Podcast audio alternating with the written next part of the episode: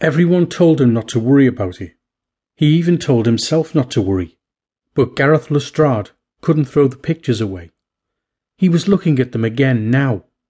The newspaper spread out on the bed he shared with his gorgeous young girlfriend. Was it just the poor lighting that made him look so old? Caught by the paparazzi leaving a club with her at 3 a.m.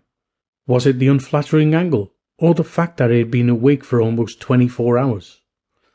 No, he concluded. It was simply age that made him look so haggard, and no excuse would convince him otherwise. I thought I told you to get rid of them. Della remonstrated, walking out of the ensuite, her expensive pink underwear emphasizing her perfect figure and tan.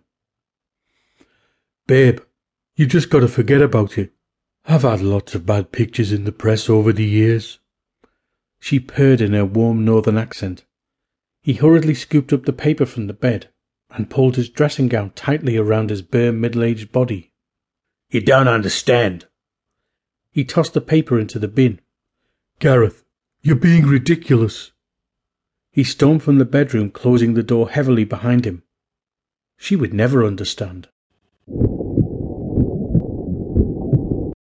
Dr. Watson knew all about arguing with a partner, so he listened to Della's story with interest and thought of the times he had considered running away. Not that his wife would even notice or care. She certainly wouldn't consult Sherlock Holmes for help, as Della was now doing. She'd be more likely to pay someone to keep him away. And she thought Holmes was a moron, who he should have grown out of by now. Please, Mr. Holmes, you helped me before and I know you can help me again.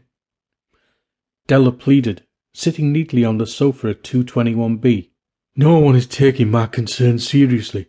They all think he's run off somewhere because we've been arguing so much. But I know Gareth. He wouldn't do that to me, and he certainly wouldn't abandon his job. He's still my security manager, and he's so professional. Whatever has happened between us as a couple would never affect that.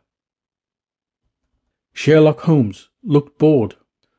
You've contacted the police, I presume?